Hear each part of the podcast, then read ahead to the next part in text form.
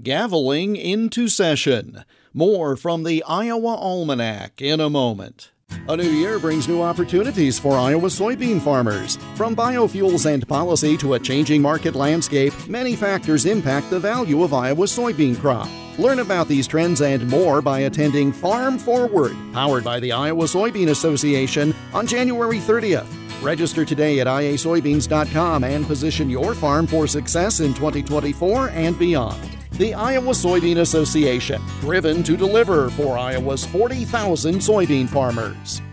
The 7th Iowa General Assembly gavelled into session on January 11th in the year 1858. What was unique about that was it was the first time the legislature met in what was then the new state capital city of Des Moines, with most governmental offices moving from Iowa City the previous summer. Lawmakers who met that day in the first session under the new state constitution represented Iowans who were in severe financial hardship. The prior year had ended with great financial depression across the country, with a number of banks failing. It was impossible to get good money in sufficient quantities to buy farm produce or carry on ordinary business. Historian Ben Gue lived through the era, and more than a hundred years ago, he wrote that thousands were reduced from being prosperous farmers, merchants, and mechanics to poverty and destitution.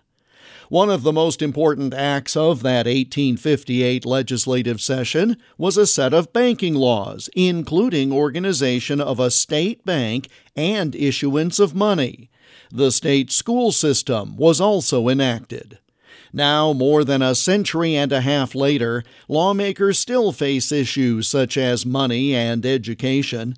When the 1858 legislature convened, the state had not quite $14,000 in its treasury after spending about $299,000 the year before.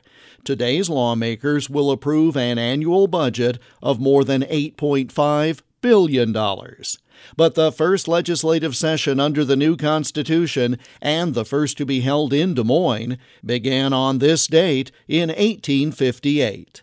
And that's Iowa Almanac for January 11th. There's more online at iowaalmanac.com. Until tomorrow, I'm Jeff Stein.